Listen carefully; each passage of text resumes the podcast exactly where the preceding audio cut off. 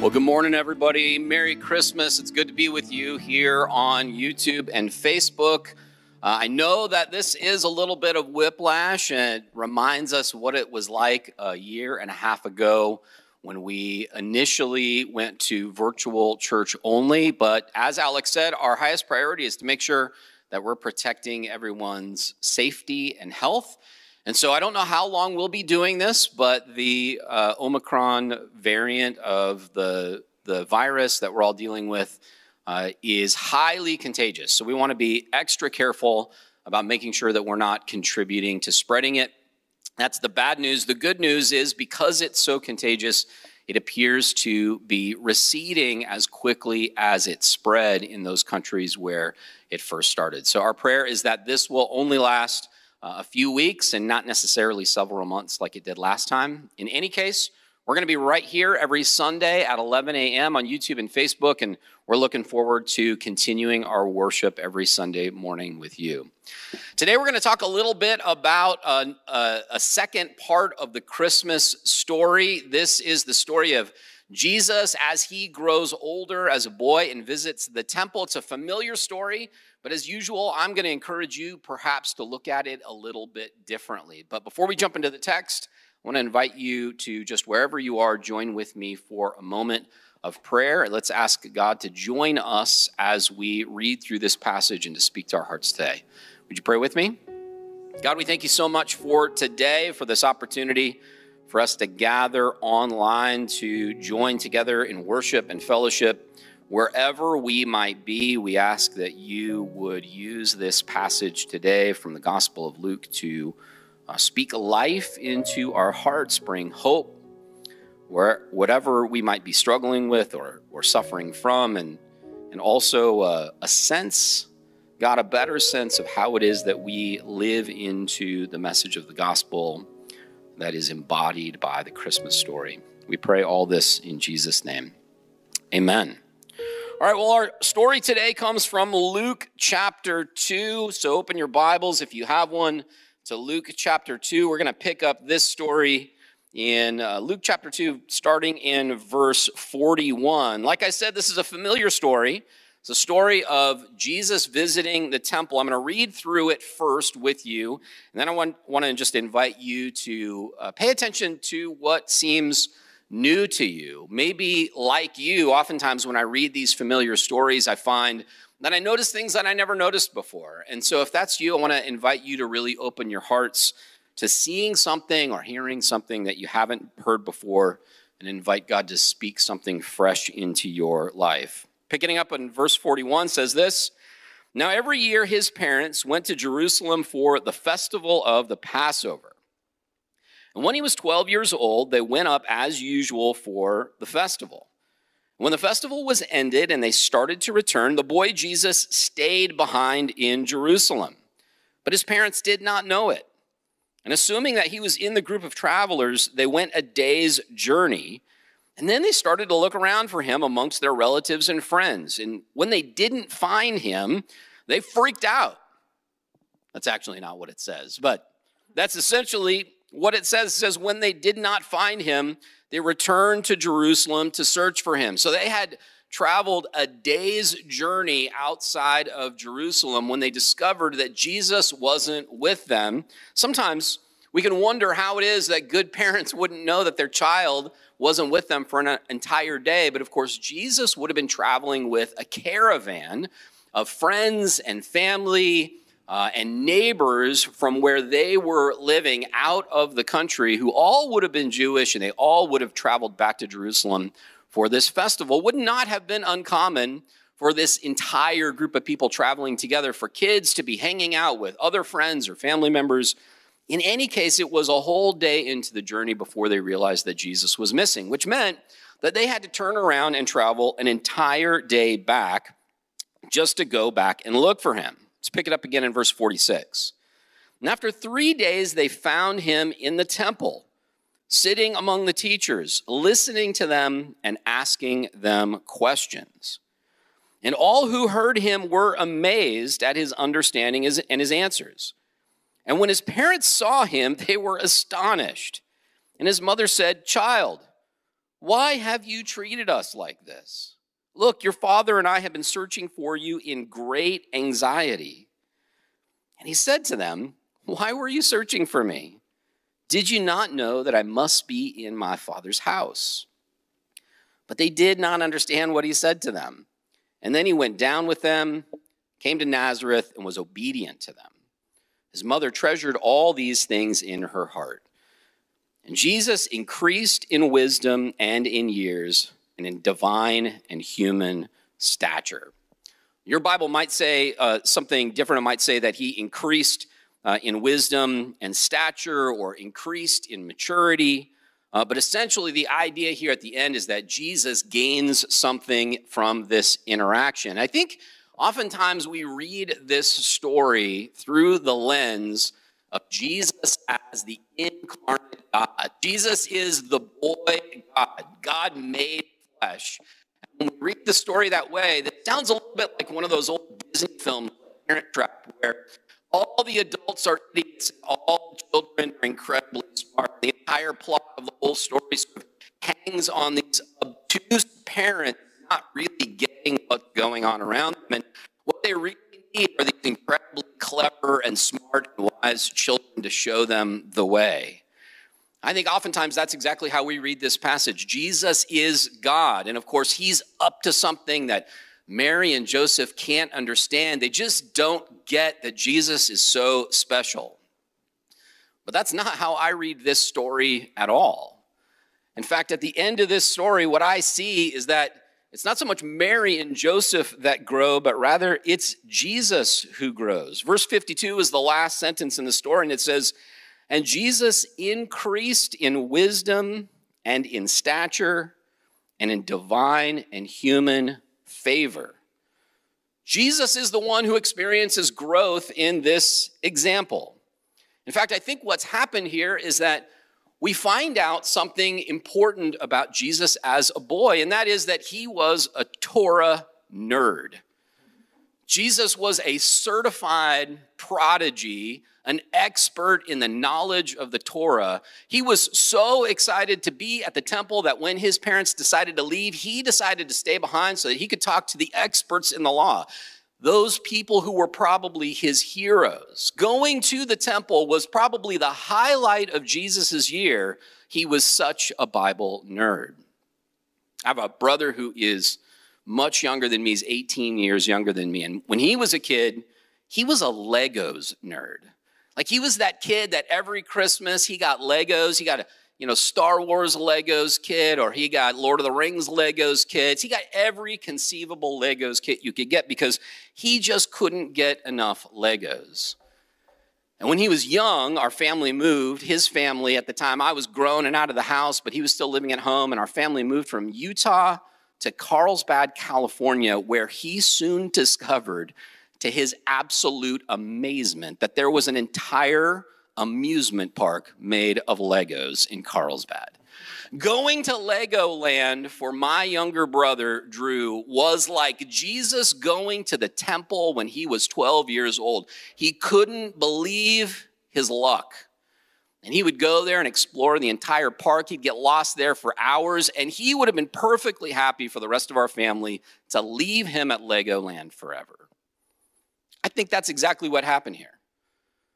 Jesus is such a prodigy, about the Bible. He's such a Torah nerd that he is ecstatic to be at the temple. And when his parents leave, he's perfectly happy to stay behind. But the problem is, even though Jesus was very knowledgeable, he wasn't yet very wise. He didn't realize that when he stayed behind at the temple to talk to his heroes in the faith, that he was harming his parents, that he was going to cause them incredible anxiety. Even though Jesus was a Bible nerd, he hadn't yet grown up in his ability to be wise about other people. I love how in verse 52, when it says this, and Jesus increased in wisdom and in stature, or in my Bible, it says in wisdom and in years, this passage in verse 52 couples the concept of wisdom with Jesus' bodily growth.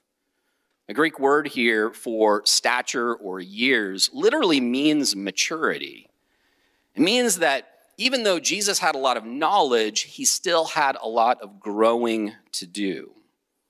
I love this because this story, I think, perfectly illustrates the difference between knowledge and wisdom. Jesus had a boy had a, had a lot of knowledge. Knowledge is something that you can gain by choice. Ignorance and knowledge are, in fact, a decision that we make every single day. We can overcome our ignorance simply by gaining information. And Jesus attended to gaining information about God through the Torah every single day. But wisdom is not something that you can directly gain by choice. Wisdom comes from experience. Wisdom is not a choice we make, it is something that lives in our bodies. Wisdom and foolishness are built into our muscles and our bones and our tendons based on the experiences we have in our lives.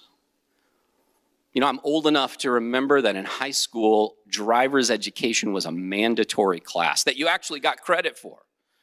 When I was a kid, I couldn't believe I got credit for taking a class about how to drive a car. And I figured I didn't need to take the class. I'd been riding in cars my entire life. I'd been, as a kid, sitting behind the wheel while the car was parked in the driveway, pretending to drive it, flipping the switches, turning on the cigarette lighter and lighting my candy cigarettes, you know, pretending to drive. And then when I finished my driver's education course, I had learned a lot from books about how to drive a car, but I still despite all of that time spent riding in cars and pretending to drive and learning from a book about what it takes to drive a car, I still didn't know how to drive a car. The first time I drove a car, I thought my driving instructor was going to have a heart attack. Because driving is something that you can't do from knowledge, it's something that you can only do from your body, from a place of wisdom our bodies literally take over our ability to drive cars. When was the last time you got into your car and you drove somewhere familiar and you were halfway there before you realized that your mind had wandered, you'd been thinking about other things, and yet you still managed to stop at all the red lights and you still managed to make the right turns because your body knew where you were going? This is, I think, the difference between wisdom and knowledge. And here's the thing about that Christianity is not a knowledge tradition, it's a wisdom tradition. Christianity isn't about what we know. It's not about what we read. It's not about what we learn in school or even about what we learn here in church when we gather together and we hear people share these things. Christianity is an embodied experience. We are either wise or foolish in our faith based in large part on how we have experienced our faith, how we have lived it out every single day. Jesus learned that lesson on this day. Jesus had a lot of knowledge, but he didn't have a whole lot of wisdom until his mother showed up and dressed him down in front of his heroes. Until she said, what have you been doing? You have caused your father and I incredible anxiety all these three days.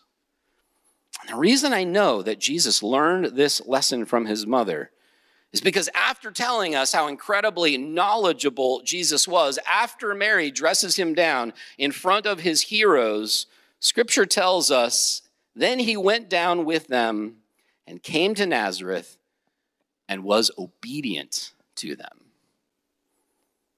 It wasn't until after he experienced this moment of realizing that what he had done hurt his parents that he learned how to be obedient. I love this passage in Hebrews chapter 5 verse 8. The author of Hebrews tells us about Jesus. Even though he was the son of God, he learned obedience by the things that he suffered. It's no different for you and I. Our faith can be based entirely on knowledge, based entirely on what we read, what we think, what we debate, or it can be embedded in our bodies by what we experience together in solidarity for those who need the good news.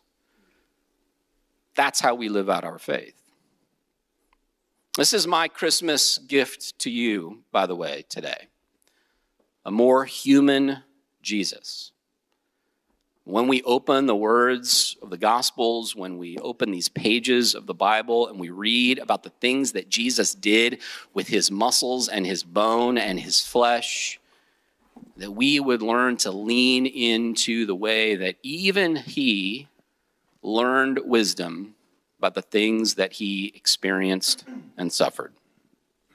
Jesus needed time and experience to grow in wisdom, and so do you and I. Today, I want to invite you this year to begin to lean in in 2022 to what it means to grow, not just in knowledge, but in wisdom.